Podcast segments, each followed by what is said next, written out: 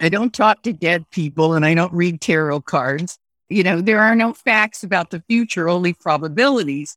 And so I rely strictly on trends and statistical analysis, basically predictive analytics to make forecasts of what, what's what are the most likely events to occur. When I looked at everything, I realized that there is a pattern that occurs in societies. What happens is when societies first start out, like the Mayan civilization, for example, there is a coexistence of unproven beliefs and empirical facts. And you could tell the difference between what is an empirical fact and what is just a belief. So, using the Mayans as an example, they might have practiced fetishism to bring on the rain so that they could have abundant crops. But at the same time, they were practicing water conservation.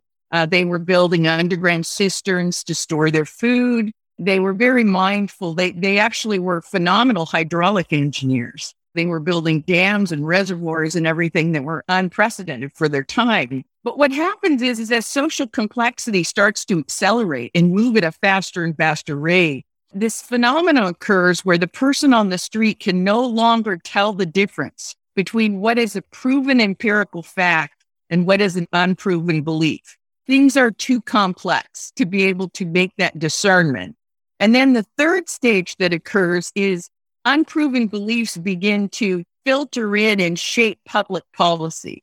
And once that third stage is reached, all it takes is some cataclysmic event and the entire society collapses very quickly, as in the Mayan society. So you see this with the Mayans in that as the drought conditions got worse and worse, they abandoned building reservoirs no more underground cisterns, no more water crop rotation. They started escalating the sacrifice of human beings. Originally, they, they were only sacrificing captured prisoners from other tribes. Then they moved on to the old and the infirm. Then they moved on to newborns in order to bring the rain. They exclusively relied on unproven beliefs.